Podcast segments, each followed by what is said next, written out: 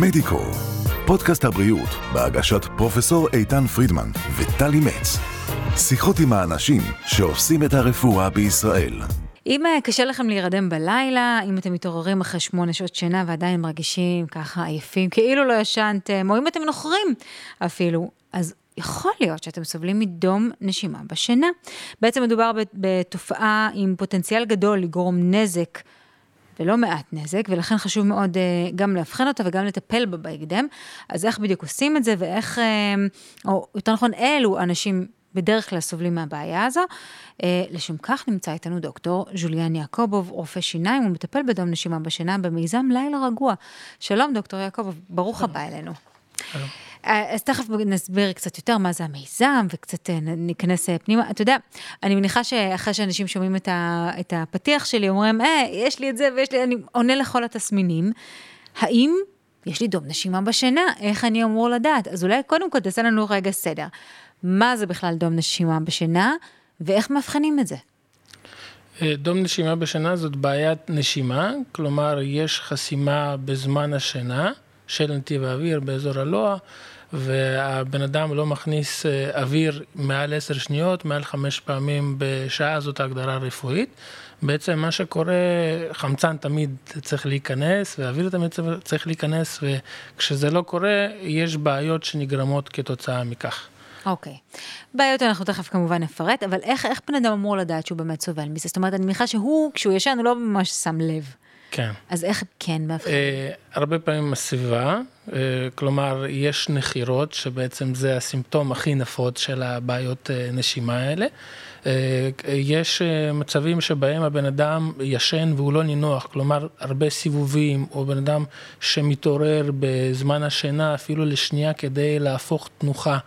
אה, או מצבים שבנות ובני הזוג מרגישים שהייתה, אה, היה רגע שבו הפרטנר אה, למיטה הוא בעצם הפסיק לנשום לרגע, אם זה מצב שבו הייתה נחירה, ואז, או שהיה שקט, mm. ואז בעצם הייתה נחירה מאוד חזקה. בעצם. זה כן. נשמע כאילו זה משהו מאוד מאוד נפוץ, כי אתה יודע, מתוך סיפורים של אנשים, זה נשמע כמו משהו ש... לא יודעת, בכל בית שני בארץ זה קורה בערך, לא? נכון, אבל צריך אה, להתייחס לעוד סימפטומים שקורים חוץ מזה. הסימפטומים הנוספים זה הסימפטומים שאליהם אנחנו צריכים לשים לב בזמן ערות של אותו בן אה. אדם. כלומר, הבן אדם מתעורר עם עייפות.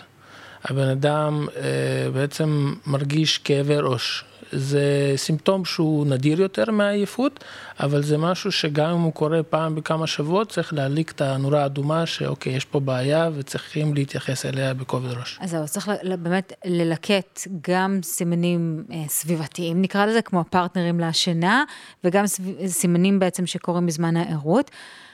איך אנחנו יודעים, אוקיי, מרגע שחשדנו שמתעוררים באמת התסמינים אה, האלה אצלנו, מתנהלים אצלנו בחיים, מה עושים? למי פונים עם זה?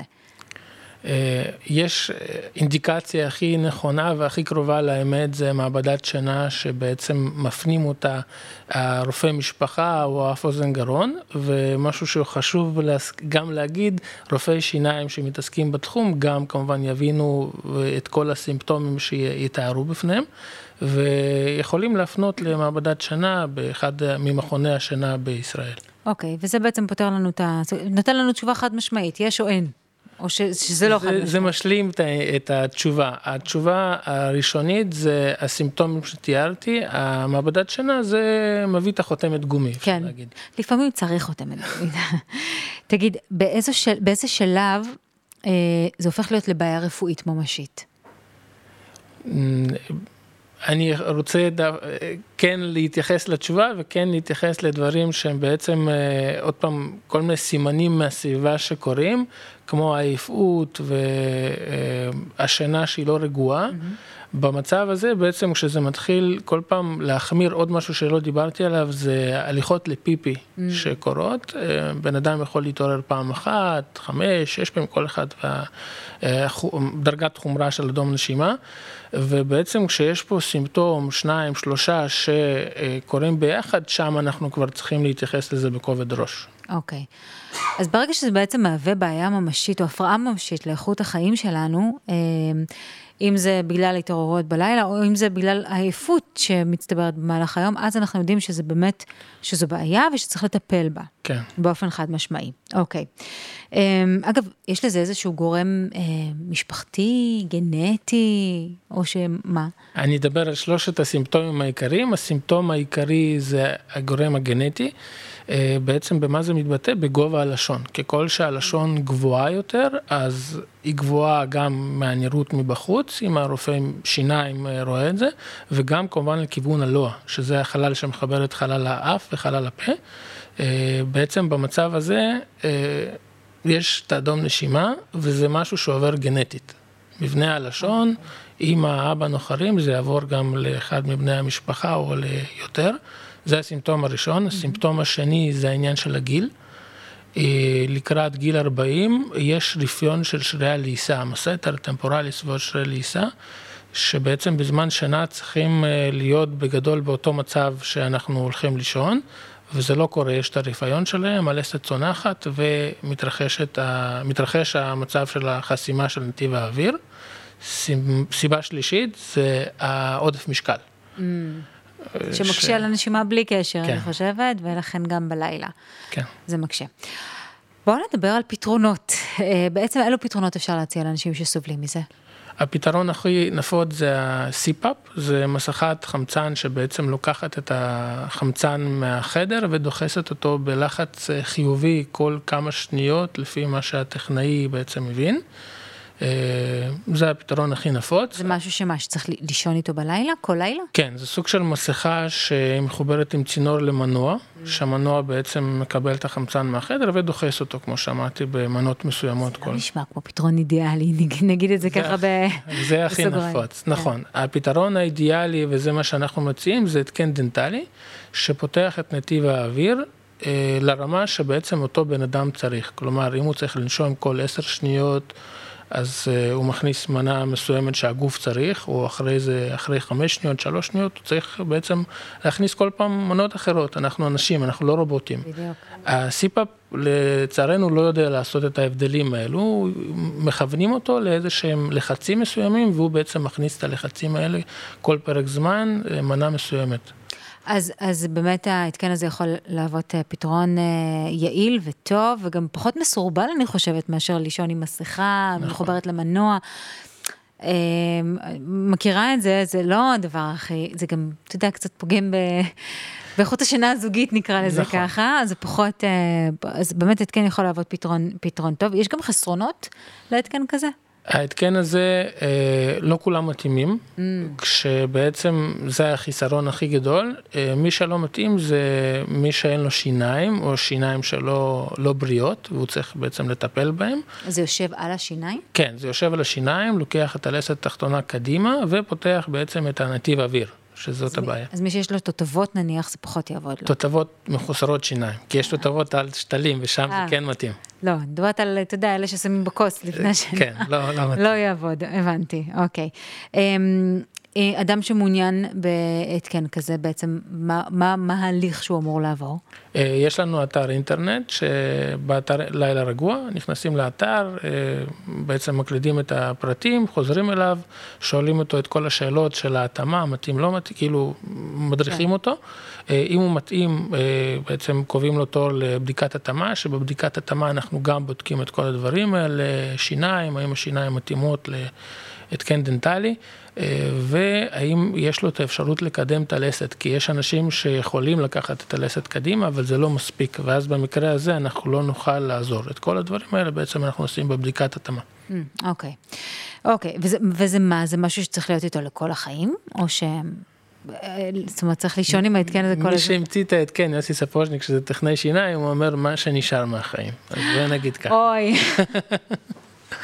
טוב, בסדר, נו, לא נתווכח איתו. בסדר. אמ, אנחנו מדברים כאן על בעיה מאוד ספציפית, אבל אתה יודע, אתה אמ, עוסק ברפואת שיניים, זה תחום מאוד מאוד רחב בסופו של דבר, אתה עושה גם בפעולות אה, אה, יותר אה, שכיחות. נגיד של רופאי שיניים, עקירות, סתימות, טיפולי שיניים כאלו ואחרים, מה משך אותך להתעסק דווקא בתחום, או להתמקד בתחום הזה של, של דום נשימה בשינה? שילוב של שני דברים. דבר ראשון, חיפשתי איזה יום אחד שאני אשלים בו את השבוע העבודה, וגם בעיה שהיא משפחתית. יש לי גם שני ההורים עם דום נשימה בשינה. ובעצם זה עניין אותי כשראיתי שיש פה איזה משהו שכן יכול לעזור לי, וגם אני עצמי בחצי שנה האחרונה ישן עם התקן כי... אין מה לעשות, לא יכולת להתחמק מזה, שני ההורים, זה כן. אבוד. אז אה, זה השילוב הזה. וזה עובד? חד משמעית. עובד לך? אצלי זה היה הסימפטום היחידי, זה עייפות, הייתי מתעורר עם עייפות, במיוחד הייתי מרגיש את זה בימי שבת, שלמה יום שבת? אתה לא צריך להכריח את עצמך ללכת לעבודה, לכל הסידורים. כאילו יש לך זמן לישון ועדיין אתה קם אתה מרגיש את הגוף בעצם. כן. ואז כשאתה מרגיש את הגוף הכי טוב בכל הסידורים שאתה צריך לעשות, אתה יודע מה קורה איתך. נכון. מזל שיש את כן, מה אני אגיד לך, מזל שיש את הפתרון הזה. טוב, אז באמת אה, מי שחושש שהסימפטומים מתאימים לו, אבל חשוב גם לציין שלא כל אדם שנוחר בהכרח יש לו דום נשימה בשינה, ולא בהכרח כל מי שעייף אחרי שמונה שעות שינה, בהכרח סובל מזה, צריך ללכת. ועוד משהו, גם לא כל מי שיש לו דום נשימתי, יש לו נחירות. היה לנו מקרה של אדם שהיה הולך 15 פעמים לפיפי בלילה. אתה הספיק לישון? הוא היה כותב דוקטורט וכל מיני דברים, זה פרופסור אה, שהוא מטופל שלנו, והוא לא היה נוחר רגע אחד. קרוב ל-40 שנים הוא ניסה לחפש פתרון ואף אחד מהרופאים לא ידע מה הבעיה. כל האורולוגים לא, ואז אה, איזשהו נוירולוג שלה, הפנה אותו למעבדת שינה, ושם גילו שיש לו דום נשימתי, כמובן שעכשיו הוא יושן בלי פעם אחת אה, ללכת לביבי. תשמע, 15 פעמים לקום לשל... זה השיאן שלנו. זה באמת מעט מאוד זמן נשאר לישון. כן. בטח לישון טוב. אבל אני מקווה שהוא הצליח לכתוב את הדוקטורט בסופו של דבר. הוא פרופסור. אז כן, זה עבד, אז זה עובד גם לפרופסורים, הכל בסדר. דוקטור ז'וליאן יעקובוב, תודה רבה אה, על המידע הזה, זה חשוב וטוב, וזה בטח יכול לעזור אה, לשפר את איכות חייהם של לא מעט אנשים ששומעים אותך כרגע. תודה לך. תודה רבה על זה. תודה שבאת אלינו. תודה לך. מדיקו, פודקאסט הבריאות של ישראל, בהגשת פרופסור איתן פרידמן וטלי מצ. עקבו אחרינו בספוטיפיי, אפל פודקאסט, גוגל ויוטיוב.